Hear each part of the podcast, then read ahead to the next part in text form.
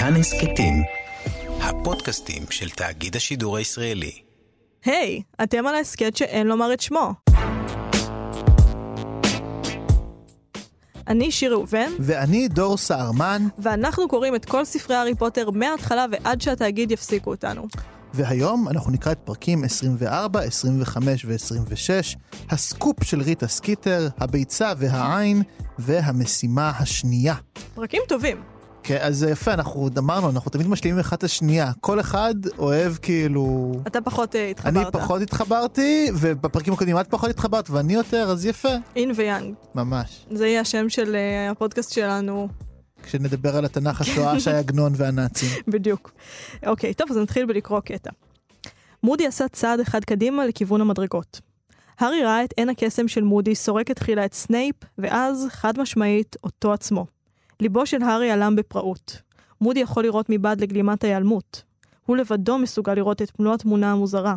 סנייפ בכותון את הלילה שלו, פילץ' חובק את הביצה, והוא, הארי, לחוד בתוך מדרגה מאחוריהם. החתך העקום ששימש למודי כפה נפער בהפתעה. למשך כמה שניות הביטו הוא והארי זה בעיניו של זה. ואז מודי סגר את פיו והפנה את עינו הכחולה חזרה אל סנייפ. שמעתי נכון, סנייפ? הוא שאל באיטיות. מישהו פרץ למשרד שלך? זה לא חשוב, אמר סנייפ בקרירות. נהפוך הוא, נהה מודי. זה עניין חשוב מאוד. למי יש עניין לפרוץ למשרד שלך? אחד התלמידים, אני מניח, אמר סנייפ. הארי ראה עורק אחד פועם על רקתו השמנונית של סנייפ. זה כבר קרה בעבר. חומרים לשיקויים נעלמו מארון המלאי הפרטי שלי. ודאי תלמידים שניסו ליצור תרכובות אסורות. אז נראה לך שמי שפרץ חיפש חומרים לשיקוי, אמר מודי. שום דבר אחר אתה לא מחביא שם במשרד שלך. הארי ראה את שולי פניו הצהובים של סנייפ עוטים צבע דומה לזה של קיר לבנים אדומות, והעורק ברקתו פועם במהירות מוגברת. אתה יודע שאני לא מסתיר אצלי כלום, מודי, הוא אמר, בקול שקט ומסוכן. אתה עצמך ערכת חיפוש די מקיף במשרד שלי. פניו של מודי התעוותו בחיוך. זאת זכותו המיוחדת של העילאי, סנייפ. דמבלדור ביקש ממני לשים עין. דמבלדור נותן בי אמון, סינן סנייפ מבעד לשיניו. אני מסרב להאמין שהוא פקד עליך לערוך חיפוש במשרד שלי. כמובן שדמבלדור נותן בך אמון, נהם מודי. הוא אדם מאוד בוטח, אתה לא חושב? מאמין בהזדמנות שנייה. אבל אני... אני אומר שיש כתמים שאי אפשר להסיר, סנייפ. כתמים שלעולם לא יורדים. אתה מבין אותי? איזה קטע יפה. קטע מהמם, באמת קטע שאני חייב להודות שאהבתי. ומה תפס אותך? מה תפס אותי פה? וואו, כל כך הרבה דברים. אוקיי, מה שהכי תפס אותי פה, אני אגיד לך את האמת, זה לראות שמודי, הקקה הקטן, משתמש בטקטיקה של דמבלדור אמר שזה בסדר, גם עם סנייפ. ואנחנו רואים שככה הוא פועל. עכשיו, אנחנו רואים שמצד אחד, סנייפ לא קונה את זה. נכון. סנייפ אומר לו, דמבלדור, אני מסרב להאמין שהוא פקד עליך. עם זאת, סנייפ, שהוא אדם מאוד מאוד חשדן, ואנחנו רואים עד כמה הוא רץ לדמבלדור כשזה נוגע להארי, הוא לא הלך לדמבלדור ואמר לו, תגיד לי, אתה אמרת למודי לעשות את זה? הוא לא הלך לשם מחמת הספק. כן. בגלל שיש מצב שמודי אמר את האמת, ואנחנו רואים פה את הכוח המאוד מאוד גדול של מודי, שאנחנו בדרך כלל מדברים על כמה הוא מופעל על הארי ועל התלמידים, ועל כמה קשה לעמוד מולו. אבל סתם כדי להבין את מימדי האדם והעילה שיש מסביבו, סנייפ בעצמו לחוץ ממנו, וסנייפ זה אדם שלא נלחץ בקלות, ואומנם מצליח לעמוד על שלו בטקסט. אבל הארי מראה עד כמה הסאבטקסט של סנייפ נלחץ ממודי, עד כמה הוא מרגיש לחוץ ממודי, ויותר מזה, עד כמה הוא אומנם לא מאמין לו שדמבלדור עשה את זה, אבל הוא לא הולך ובודק עם דמבלדור, שזה דבר שלמורה לא אמור להיות קשה לעשות, הם אוכלים ארוחת ערב ביחד כל יום בבית ספר המוזר הזה. וזה אחד מיני דברים רבים שתפסו אותי בסצנה הזאת, אבל עוד נחזור אליה בהמשך. נחזור אליה בהמשך, ללא ספק. אז באמת, זו סצנה מדהימה וחזקה ועוד נדבר עליה, אבל בואו נחזור גם אפילו, בואו נחזור לתחילת הפרקים שלנו, שזה גם מתקשר לסוף הפרקים מהשבוע שעבר באמת, וזה הקונפליקט הזה של הגריד וריטה סקיטר. יש פה באמת קטע מזעזע ברמה הרגשית, כשמגלים, בעצם כבר בפרקים הקודמים, כן, פחות נגענו בזה, אבל ריטה ככה באה, ורואה את השיעור של הגריד ככה בעין קצת עקומה, וגם יש קטע שמתואר באמת איך היא ככה רואה את כל התלמידים שרופים וגמורים ועם יבלות ופצעים, ואנחנו פתאום רואים ככה איך נראה השיעור של הגריד בעיניים של אדם כאילו קצת, קצת אחר, ואז גם נזכרתי, נכון, גם אני בשיעור, בכיתה ג' וד' עשינו שיעורי אלקטרוניקה, והיינו מלחם חם בידיים. גם לנו! לא ברור העניין בכלל. אתה יודע שאני ביקשתי בכיתה ג' למולדת מלחם? ואבא שלי אמר לי, אין שום סיכוי. מי נותן לילד בן תשע, גם תחת השגחה של חמישים מבוגרים, לא הייתי נותן לילד בן תשע מלחם. לא, למרות שכל כך נהניתי. ברור, היה כיף. אבל, אז מעבר לזה, פה אנחנו בעצם מגלים שהיא כן, שהיא ראיינה אותו, ובאופן כמובן מאוד נחלולי, עבתה ושקרה והציגה פה משהו באמת נורא. עכשיו, היא עשתה את זה, מה שהיא עשתה פה היה כל כך נוראי, למה? כי היא השתמשה בפחדים הכי קמאים שלנו, היא השתמשה בפסבדו-היסטוריה, והיא השתמשה בגזענות. בשפל של השפל, זה באמת פשוט, מה היא עשתה פה? שימי לב, בכתבה היא עשתה כמה דברים. קודם כל, היא הציגה כעובדה מוגמרת את העובדה שכל הענקים הם, הם כאילו חרות רצחניים, ו- וזהו. א', גזענות, כן? עכשיו ראינו גם שרון מחזיק ב- בתפיסה כזו גם, וכנראה הוא לא היחיד. הרמיוני כרגיל לא חושבת ככה, ברור. היא אפילו משתמשת במילה גזענות ומשווה לאנשי זאב, והיא אומרת לו, אנחנו הכרנו איש זאב שלא היה כזה. נכון, ואין ספק, אין ספק שרוב הכוסים מפחדים מענקים, וריטה סקיטר לגמרי משתמשת בפחד הגזעני הזה, כדי ללכלך על הגריד, סתם ככה. היא גם ישר קובעת שכל הענקים עזרו לוולדמורט, לא יודע, לא בטוח, אני לא קונה. אגב, זה לא סתם ככה, זה כדי למכור עיתונים. ברור, ברור. צריך להגיד, זה מה שהופך את זה לכזה מעשה, יש את הרעים בהרי פוטר שהם רעים עם אינטרס, ויש את הרעים הגדולים והמפחידים יותר שהם בלי אינטרס. ריטה סקיטר היא רמה פקידותית של רוע. ממש. ברור לנו למה היא עושה את זה. ברור, זה למען עצמה, זה רייטינג וזה למכור. עכשיו, ומה שהכי גרוע בכל הסיפור הזה, שגוחת את כל המשמש הזה ואומרת, אהה, כל הענקים, מילא, לא שמילא, אבל אם את כל הענקים הם נוראים ורצחנים ועזרו לוולדמורט, אז בוודאי שהגריד שהוא חצי ענק, הוא בעצם האיש הכי מסוכן בסביבה.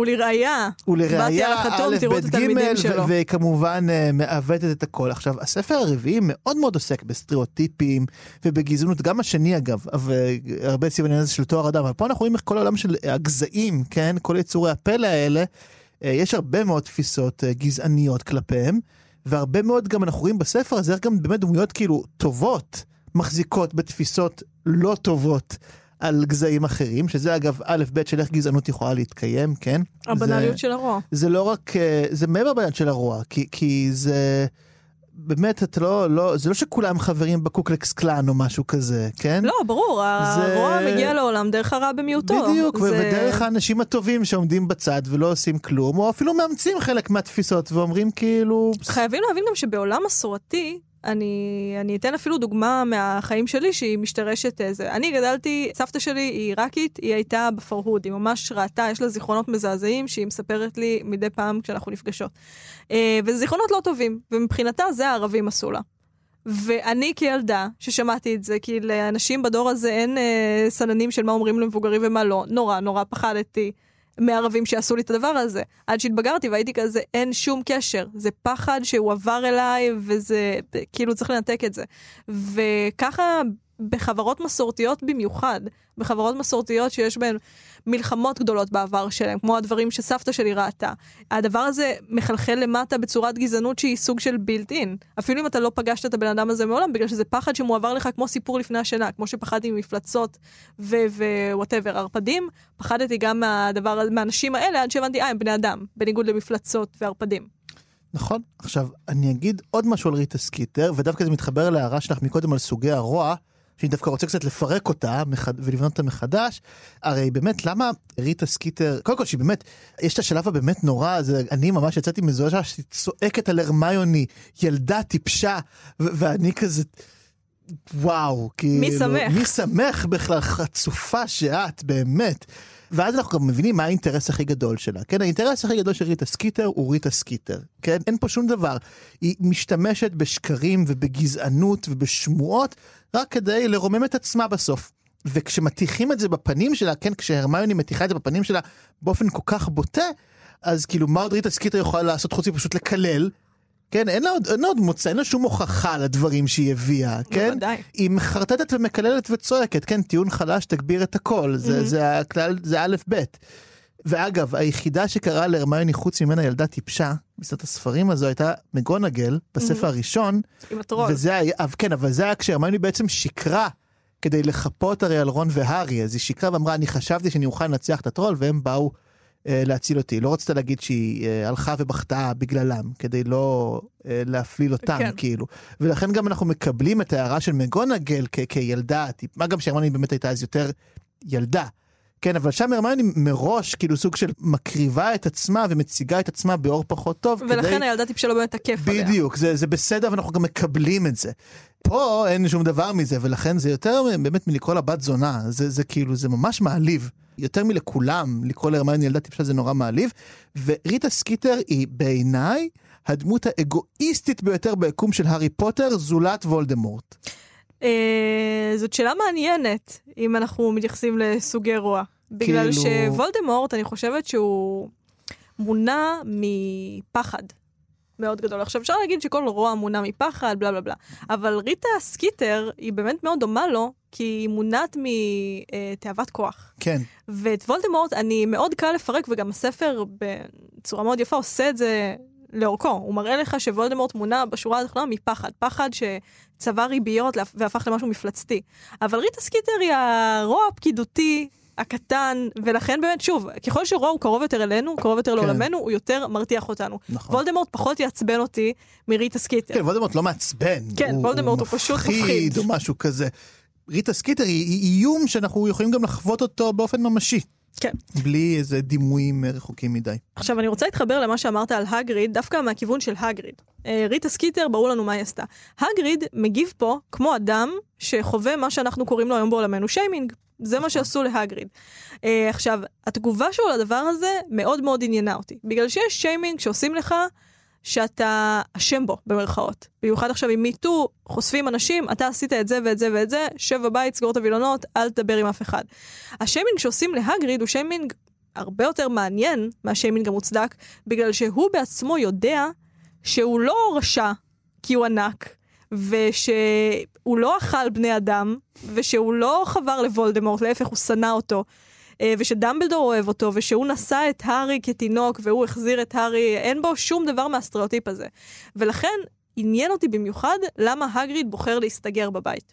ואני חושבת שמה שקרה להגריד, זה בלבול שקורה המון פעמים בעולם שלנו, בינך לבין הסטריאוטיפ. כלומר, כשאתה משתייך לקבוצה מסוימת שיש עליה סטריאוטיפ, באופן אוטומטי, כשאתה מבין את זה, כשאתה מבין שאתה חלק מההם, זה מערער את הזהות שלך.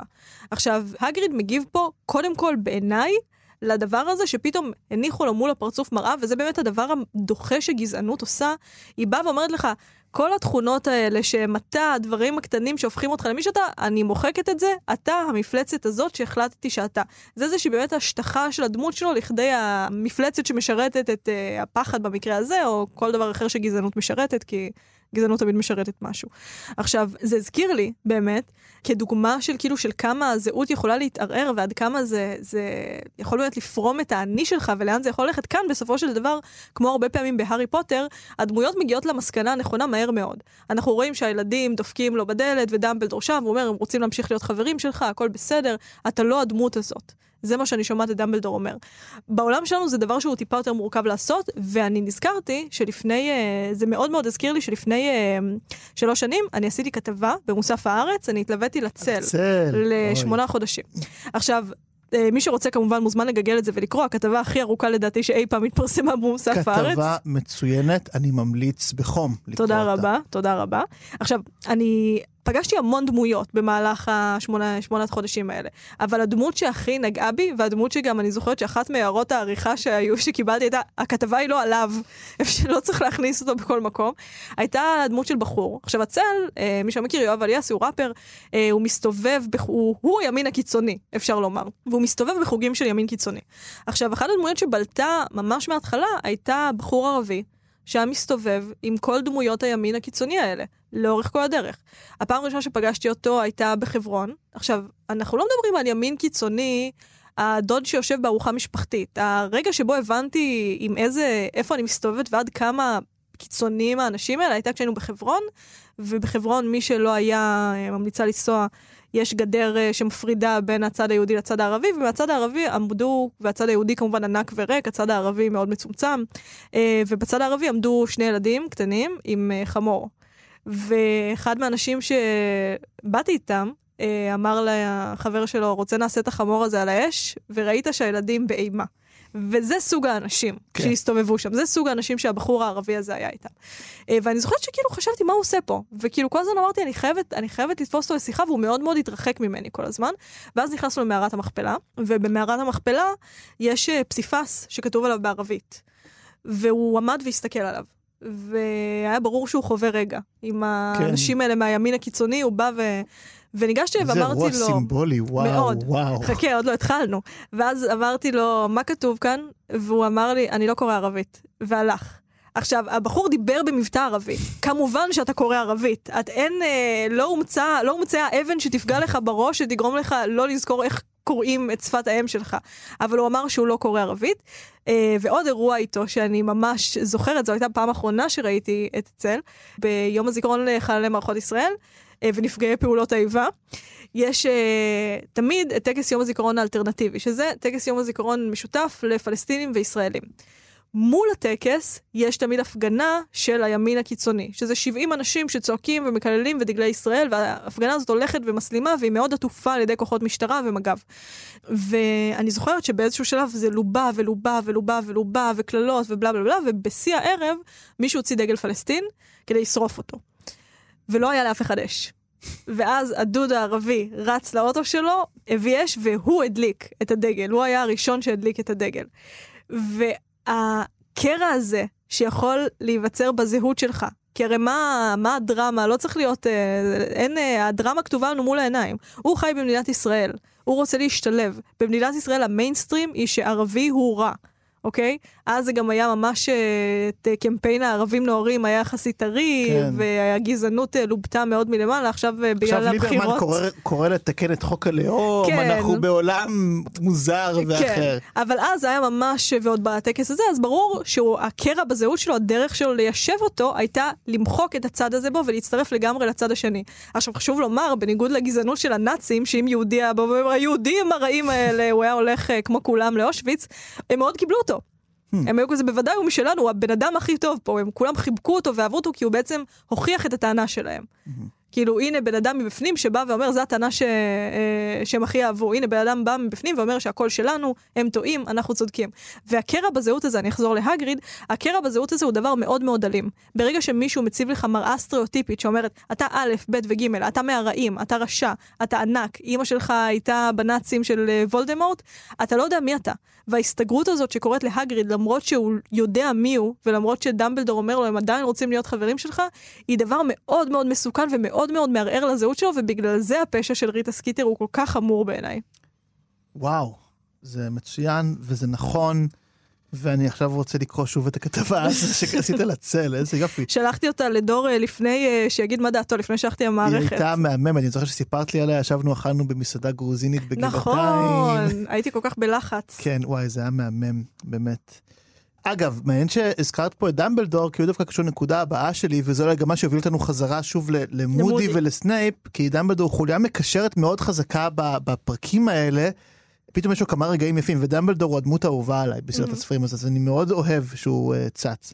דמבלדור זה כבר הופיע בספרים הקודמים, אבל פה זה מאוד מאוד מודגש, דמבלדור הוא האיש שמאמין בהזדמנות שנייה, נכון? הוא נתן הזדמנות שנייה להגריד, הוא נתן גם הזדמנות שנייה לסנייפ, שזה גם מעניין, כי, כי באינסטינקט ברור לנו, כקוראים, שברור שלהגריד מגיע הזדמנות שנייה, הוא אפילו לא באמת עשה שום דבר כן. מרושע, כאילו... אבל הוא האמין לו. הוא האמין לו, לא, והוא הסתבר קצת בצרות, ו- וגידל קצת דברים אסורים, אבל... אבל הוא ראה שהוא אדם טוב בסך הכל. אבל ברור שזה, לתת הזדמנות שנייה לסנייפ, זה כבר באמת יותר מורכב ויותר קשה, וזה מוכיח עד כמה דמבלדור הוא אדם שבאמת מאמין ברעיון התשובה והכפרה. כן, לכל אדם יש את היכולת לעשות תשובה ולחזור בו מכל חטא, זה חלק מההכרה גם שיש בדתות השונות, שאנחנו בני אדם ואנחנו לא מושלמים, אנחנו עושים דברים רעים, ואנחנו יכולים אבל גם לחזור בנו ולעשות איזשהו תיקון, ולקחת גם אחריות על הדברים הרעים שאנחנו עושים, ולנסות לעשות משהו חדש. התשובה היא רעיון מאוד מאוד יפה, זה אחד הרעיונות שאני הכי מתחבר אליהם, אני מקווה לכתוב על זה משהו לאקדמיה בקרוב, אם יהיה לי איזשהו זמן, אבל הקטש בתשובה זה שזה רעיון דתי, וגם אנושי מאוד יפה, אני חושב שמאוד מאוד קשה ליישם את זה. אני חושב שמעט מאוד פעמים אנחנו נהיה מוכנים לתת לאדם שחזר באיזושהי תשובה, כן, נעשה איזשהו תיקון, אנחנו באמת נצליח להסתכל עליו אחרת. אני יודע להגיד על עצמי, שאני בטח מאוד קשה לי להאמין אנשים שטוענים שהם עשו איזושהי תשובה, או שינוי בחיים, שאני תמיד אחשוד בהם. תמיד תגיד מה אתה מסתיר. אתה לא, אין מצב שבאמת זה. העובדה שעשית את זה בעבר, זה אומר שאתה גם תוכל לעשות את הדבר הזה שוב בעתיד, נכון? קשה לי, אני באמת, אני, אני חשדן כזה מטבעי. והיופי בדמבלדור זה שהוא באמת מאמין ברעיון הזה. של הכפרה, של הסליחה, של התשובה ש, שמגיעה לכל אחד. כל אחד שבאמת מביע בכנות את הדבר הזה, מסוגל. ומצד שני, האומנם תמיד שערי שמיים פתוחים למחילה. גם אגב, לפחות בהקשר היהודי, יש אנשים שאין להם תשובה. יש, יש אנשים שעשו דברים כל כך נוראים, שלא משנה מה הם אה, אה, ינסו לעשות ככפרה, אין, זה סגור, והרבה פעמים גם מסבירים שזה לא משנה שזה סגור, כי הם גם אף פעם לא, לא ירצו. מי שעשה כבר, דבר כזה אה, לא... לא, לא, לא ירצה בכלל, אז אין טעם בכלל לדון על המצב התיאורטי והבלתי אפשרי הזה. ואנחנו רואים שלאורך הספרים בכלל, גם בספר הזה, דמויות שונות מפקפקות mm-hmm.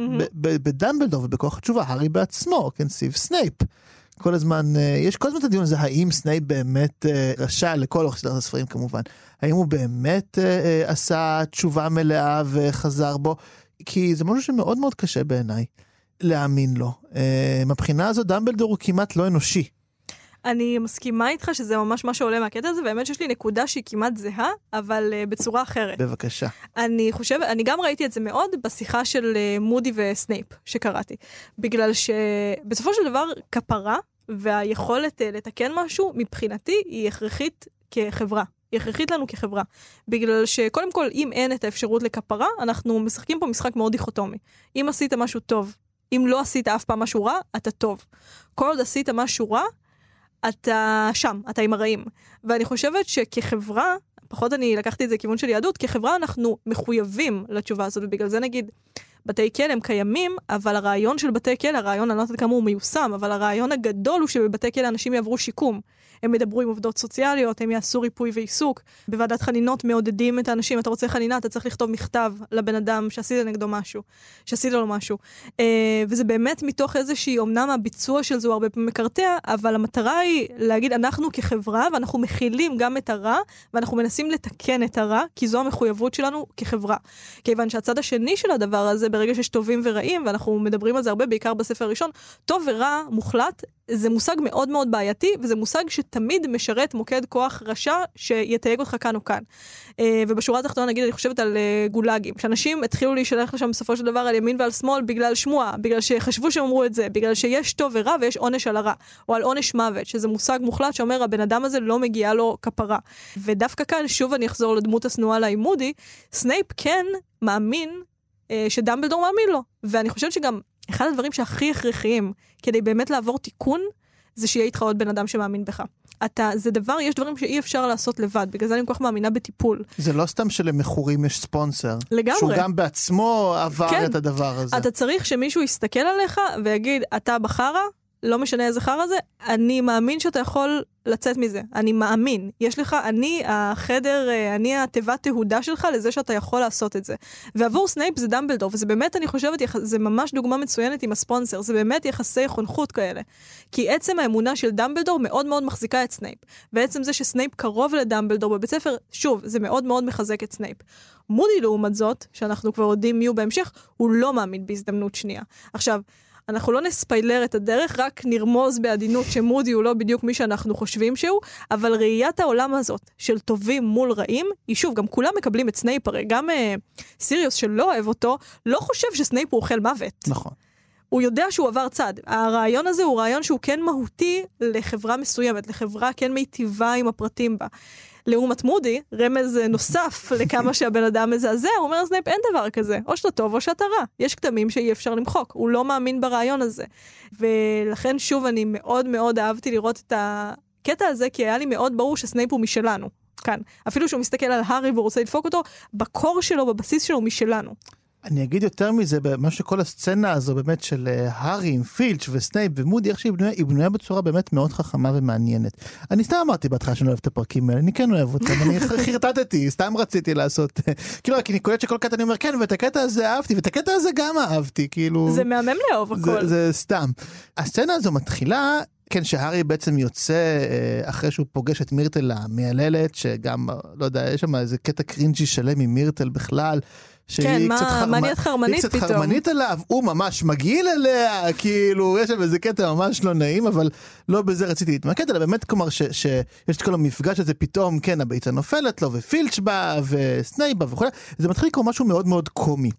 ומה שמאוד מזכיר גם את הספרים הקודמים, כלומר אנחנו פוגשים את הארי בגלימת העלמות שלו, כרגיל מתגנב בשעות אסורות, פילץ' עם האובססיה הקבועה שלו נגד פיבס, וסנייפ עם האובססיה הקבועה שלו נגד הארי, mm-hmm. ואתה קורא ואתה מרגיש ככה, או אני כבר הייתי במקומות האלה, אני כבר מכיר ויודע, מעניין איך הארי יחלץ מזה הפעם, אתה מרגיש שזה הנה נורא שוב משהו נורא ילדותי, כן, הארי מתגנב, שוב האלה נגדו, כבר ראינו את זה חמישים אלף פעם. ואז פתאום נכנס מודי לסצנה. ו- והוא הוא שובר כאן את הכל, א' כי הוא מבחין בהארי באמת, ואז הוא באמת את הדבר הכי מתוחכם, ערמומי, כן, אה, הוא הופך את הארי באמת לשותף. Mm-hmm. הוא רואה את הארי, הוא לא, הוא לא אה, מגלה אה, את הדבר הזה. עכשיו, גם, צריך לזכור, אנחנו עושים הרבה השוואות ללופין, גם לופין בספר ה... שלישי, שהוא רואה את מפת הקונדסאים, הוא לא, והוא מבין טוב מאוד מה זה מפת הקונדסאים ומה זה. הוא, הוא מחרים אותה. הוא אבל. מחרים אותה, אבל הוא, הוא לא מסגיר את הארי לסנייפ. Mm-hmm. אבל הוא מאוד מוכיח את הארי על מה שהוא עשה. והנה הבדל הקל עם מודי.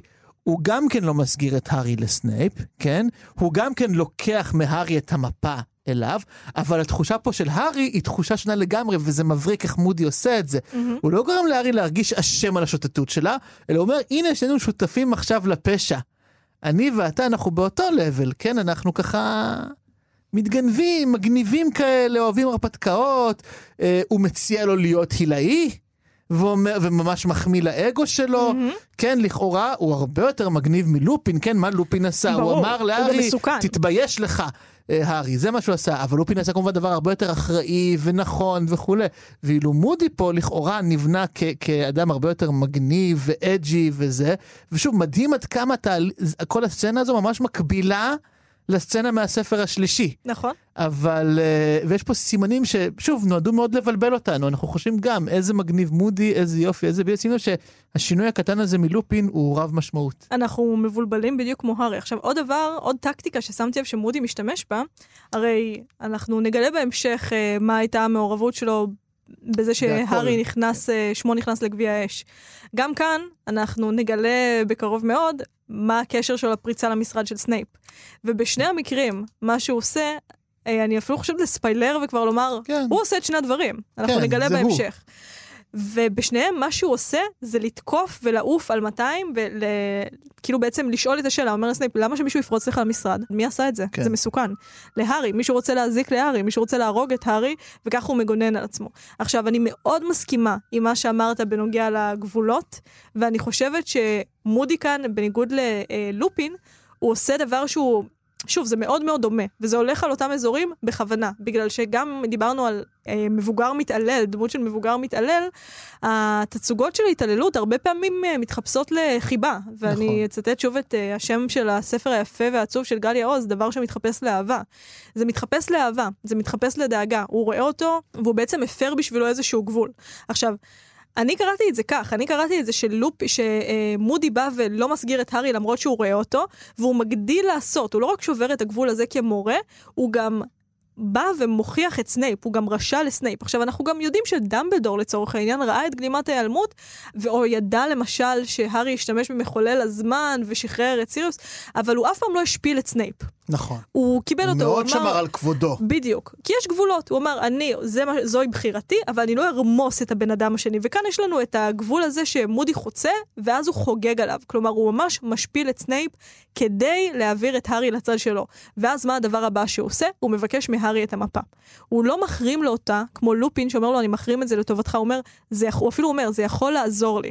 זאת אומרת, הוא עושה שימוש, והארי אומר, אני אוהב את זה, כלומר, הוא עבר הרגע גבול מאוד גדול בשבילי, בצורה מאוד גרנדיוזית, לא רק שהוא לא גילה, הוא גם בא והשפיל את סנייפ מולי. כן. אז מה, אני לא אתן לו את המפה? ברור. וזה בדיוק, שוב, הדפוס הזה של מישהו שבא ונותן לך יותר ממה שאתה רוצה, ועושה בשבילך כל כך הרבה שזה מערער, הוא חוצה את הגבולות המקובלים, ואז הוא מאלץ גם אותך לחצות את הגבול המקובל.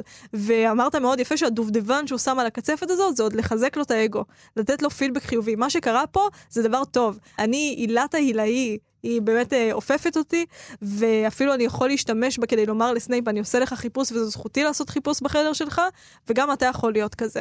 וזה באמת כל כך, כל כך מבלבל. ואני שונאת את מודי, אני שונאת את הבן אדם, פשוט בצדק. שונאת אותו. אז הנקודה האחרונה שרציתי לדבר עליה, זה המשימה השנייה, ומה קורה בה. וזה מחזיר אותי דווקא קצת גם למשימה הראשונה, ו- ומה דומה ומה שונה.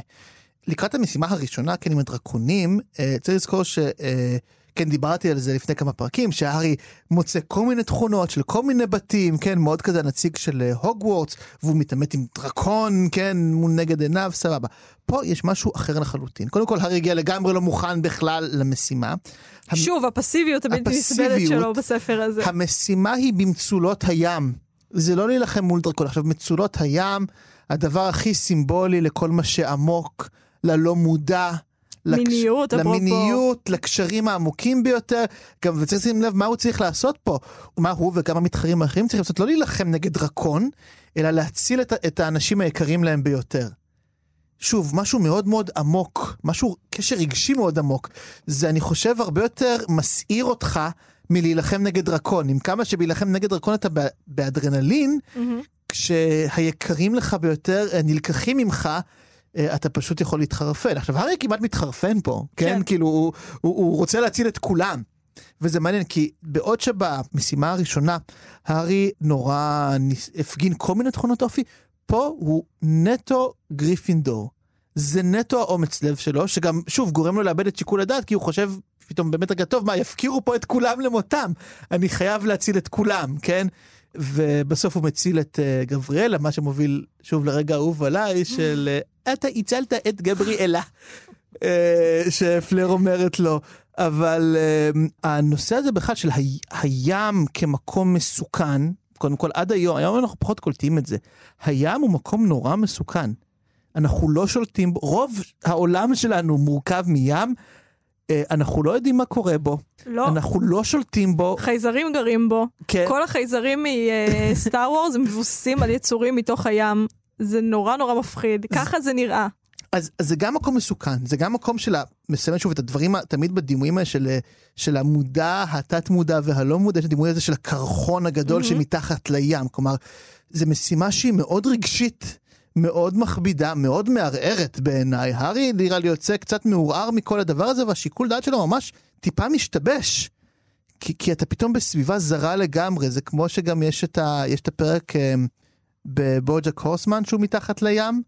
לא צפית. לא צפית בוג'ק הורסמן. מהשנייה שנגמלתי מוויד, אני לא יכולה, זה לא מצחיק אותי יותר. וואי, טוב, אני מאוד אהבתי בוג'ק, ויש את הפרק שם שהוא מתחת לים, שהוא גם בלי דיבור, וגם כאילו פרק מאוד נפרד משאר הסדרה, מאוד mm-hmm. עומד כזה בזכות עצמו, כי שוב, זה המרחב האחר, הרגשי, העמוק, שמערער, שמבלבל, ולא סתם זה בא אחרי להילחם בדרקון, שזה ההפך המוחלט, שזה כאילו, להילחם בדרקון זה כאילו, אין פה שום תחכום. זה ברור למה דרקון זה מסוכן, זה ברור למה להילחם בדרקון זה מסעיר, ולמה זה משימה כל כך אה, דרמטית, כן? פה לא רואים, גם, גם הצופים אגב, לא רואים כלום, אפילו השופטים לא רואים כלום, הם רק מקבלים מבני הים אחר כך מה, מה קרה. משימה הרבה יותר אפלה בעיניי, מכל בחינה שהיא. שהארי מתגבר עליה רק בזכות היותו אמיץ, ותו לא. כלומר, הארי במקום הכי אפל ומתחבר לבייסיק של האופי שלו, שזה אומץ לב. זה מאוד יפה. אני חשבתי על המשימה הזאת שני דברים. דבר ראשון, הפסיביות של הארי. כי הוא מתגבר עליה גם בעזרת דובי, שנותן לו את העצות זימזים. זימזים, זימזים, זימזים. ואני חושבת ש... אוקיי, אני, אנחנו... כבר שני פרקים, אני אומרת שהארי פסיבי ובלתי נסבל. חשבתי שני דברים במשימה הזאת, אני אתחיל מהראשון שדווקא לא קשור לזה. הארי יורד למצולות, ורואה את כל הדמויות האלה, והוא חושב שהוא צריך להציל אותם. עכשיו, אחרי זה, כשהוא יוצא מהמים, הוא אומר, ברור שדמבלדור לא ייתן לדבר הזה לקרות, והוא כאילו מכה בעצמו. אני לא חושבת, עכשיו, בקריאה ראשונה, חשבתי, אוקיי, זה תפור גרוע. ואז אמרתי, אבל למה? למה הוא לא מאמין שדמבלדור יציל אותם? בגלל שהוא חווה ערעור כל כך גדול של הדמות של דמבלדור. דמבלדור, הוא שומע, אומר למודי ללכת לחטט במשרד של סנייפ. דמבלדור אמר למודי להטיל עליהם את הכללות שאין עליהם מחילה. הדמות של דמבלדור, הדמות של הבן אדם השומר, הולכת ומתערערת. כוחה נחלש. מודי שובר לחלוטין את הדמות שלו, כסבא הנחמד הזה שנמצא ברקע. ולכן ברגע שהדמות הזאת מתערערת, ברור שהרי יהיה מתחת לים ויחשוב, אוי, אבל הם יכולים למות. בגלל שאין, אם דמבלדור אפשר שזה וזה יקרה, למה שהוא לא ייתן להם למות? הדמות שלו לגמרי מתערערת. אז זה דבר ראשון. דבר ראשון, דבר שני, חשבתי על הפסיביות שהרי מגלה. עכשיו, אני אישית כועסת עליו, וגם הקטע הזה נראה לי מאוד מודבק שהוא רוצה להציל את כולם, אבל עכשיו בהיעדר מבוגר אחראי, אני אומרת, אוקיי, בוודאי שהוא היה צריך להיות המבוגר, כי אין את דמבלדור. הרי נאלץ, גם הרבה פעמים אנשים שחווים איזשהו אסון, הרבה פעמים הכעס שלהם לא מופנה כלפי מי שעשה להם את הדבר הרע. נגיד אנשים שחוו, שנפצעו בשדה הקרב, הרבה פעמים הכעס שלהם מופנה לחווה שלא הגיע בזמן, ולא בהכרח לחייל שירה בהם. ואני חושבת שגם כאן, הכעס הפסיבי, הכעס שלא נמצא בטקסט על דמבלדור, מופיע בזה שהרי לא סומך עליו יותר. הוא לא מרגיש מוגן יותר בהוגוורטס. המקום הזה מתערער בשבילו. הוא חושב שיש מצב שהרמיוני תמות, אז הוא עוזר לקרום, לקרום, איך קוראים לו? קרום. קרום. הוא חושב שיש מצב שגבריאלה תמות, ולכן הוא באמת מסייע להם, מסייע כאילו לכל המתמודדים, ובאמת מפסיד, כי אין את הדמות של דמבלדור. מעבר לזה, אני חושבת שהפסיביות שלו, עכשיו אני קוראת אותה, כתגובת נגד לזה שמודי הולך ומפקיע ממנו את השליטה, ודיברנו על זה לפני שני פרקים. ברגע שמישהו מעביר אותך, את ההתעללות הזאת שמודי מעביר את הרי, שזה ההפקעה של המציאות ממך, ההפקעה של המושגים שאתה מכיר של טוב ורע, ההפקעה של, אפילו של, של איך שאתה מגדיר את המציאות, כשהוא אומר לו, אני לא הולך לעזור לך, ואז עוזר לך, וזה לא עזרה. הבלבול הזה, זה לוקח ממך את העצמאות, זה לוקח ממך את, את המחשבה שאתה שולט על החיים שלך. ועכשיו אני קוראת את הסיטואציה של הרי, שאומנם הוא כן מנס ומחפש, אבל הוא עדיין מאוד פסיבי בספר הזה, כאחד משני תגובת נגד לאדם שחווה התעללות, מאוד ממוקדת על ידי מישהו. ושהוא, אני חושבת, הרי בכל ספר אנחנו מדברים, יפה לקשר את זה, דיברנו על דמויות אב בהתחלה. בכל ספר הרי מקבל דמות אב. בספר הראשון אני חושבת שאפשר לומר שזה דמבלדור, דמותו מרחפת. בספר השני יש את היחסים עם תום רידל מצד אחד, ומצד שני את היחסים עם לוקהרט, שהוא רואה בהם איזשהם דמויות שהוא מזדהה איתם. בספר השלישי זה מאוד ברור, זה לופין, ובספר הזה זה מודי. מודי הוא דמות האב שלו, ואני חוזרת להקדשה של רולינג, את הספר הזה לאבא שלה. אני חושבת שהדמות של מודי כל כך נוכחת בספר הזה, בגלל שהרי מתואר כמי שחווה מרכאות הורות מתעללת, יחסים מתעללים, וברגע שאתה נמצא במערכת יחסים כזאת עם אדם שאתה נושא אליו עיניים, העצמאות שלך היא מופקעת ממך. והייתה באמת כתבה מאוד מאוד יפה במוסף הארץ של הילד שני, ראיון עם פסיכולוגית קלינית, ש... על הגזלייטינג, שהיא אומרת שהאנשים האלה שנמצאים עם דמות כזאת שמפקיעה מהם את כל כוחם ומערערת להם את תפיסת המציאות, באים אליה ואומרים, אני לא יודע מה המציאות. וברגע שאתה לא יודע מה המציאות, אתה נידון לפסיביות מוחלטת. ועברתי שוב, מלסנוע את הרי, לרחם עליו, התאריך, התהליך שאני עוברת בפודקאסט הזה, ואני לא כועסת עליו יותר. יפה, טוב, וואו, יפה. תודה, טוב, סיימנו. ובזאת, כן, אנחנו נסיים את הפרק הזה. בשבוע הבא אנחנו נקרא את פרקים עשרים ושבע, עשרים ושמונה ו-עשרים ותשע, כלומר, שובו של רחקף, טירופו של האדון קראוץ' והחלום. סוף סוף. סוף סוף מתחילים להגיע באמת לדברים, לישורת האחרונה והעמוקה של הספר הזה. טוב, אז אפשר להזין לנו באתר כאן ובכל אפליקציות הפודקאסטים, לפעמים אני רוצה לומר בכל אפליקציות העסקתים, אולי נעשה את זה בשבוע הבא. חוץ מזה אתם מוזמנים להצטרף לקבוצת הפייסבוק שלנו, הקבוצה שאין לומר את שמה, ולדון במה שאמרנו פה, ואולי בהרי פוטר באופן כללי. תודה רבה דור. תודה רבה שיר. ואני רוצה לומר תודה רבה לירדן מרציאנו שהפיקה אותנו וערכה. תודה.